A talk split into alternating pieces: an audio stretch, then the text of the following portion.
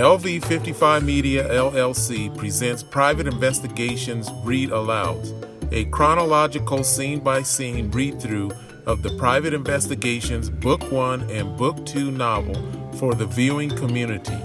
Sit back, relax, and enjoy. Guess what, folks? We've come to the end of the Private Investigations Book 1 read alouds. We hope everyone's been enjoying all the chapters and scenes, which were spoken in their entirety, along with background sounds and music. Question is, what's next? I believe now is a great time to explore the PI episodes more in depth, explain how and why they were created and written, and also how and why the characters tick in certain ways within the storylines.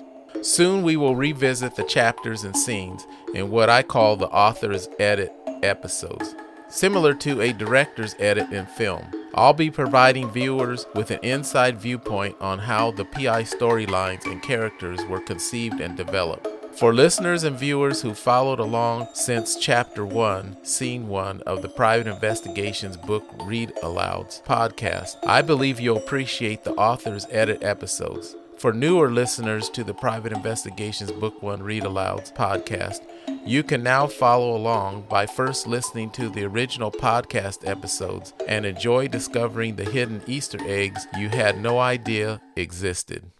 To learn more about Sam Aquino and the many other characters involved in these mysterious, intriguing, suspenseful, and coincidental fiction stories, purchase a copy of Private Investigations, Book 1 and Book 2, in one volume by visiting Dorrance Publishing, available both in softcover and ebook formats. Also available at Amazon Books and Barnes & Noble.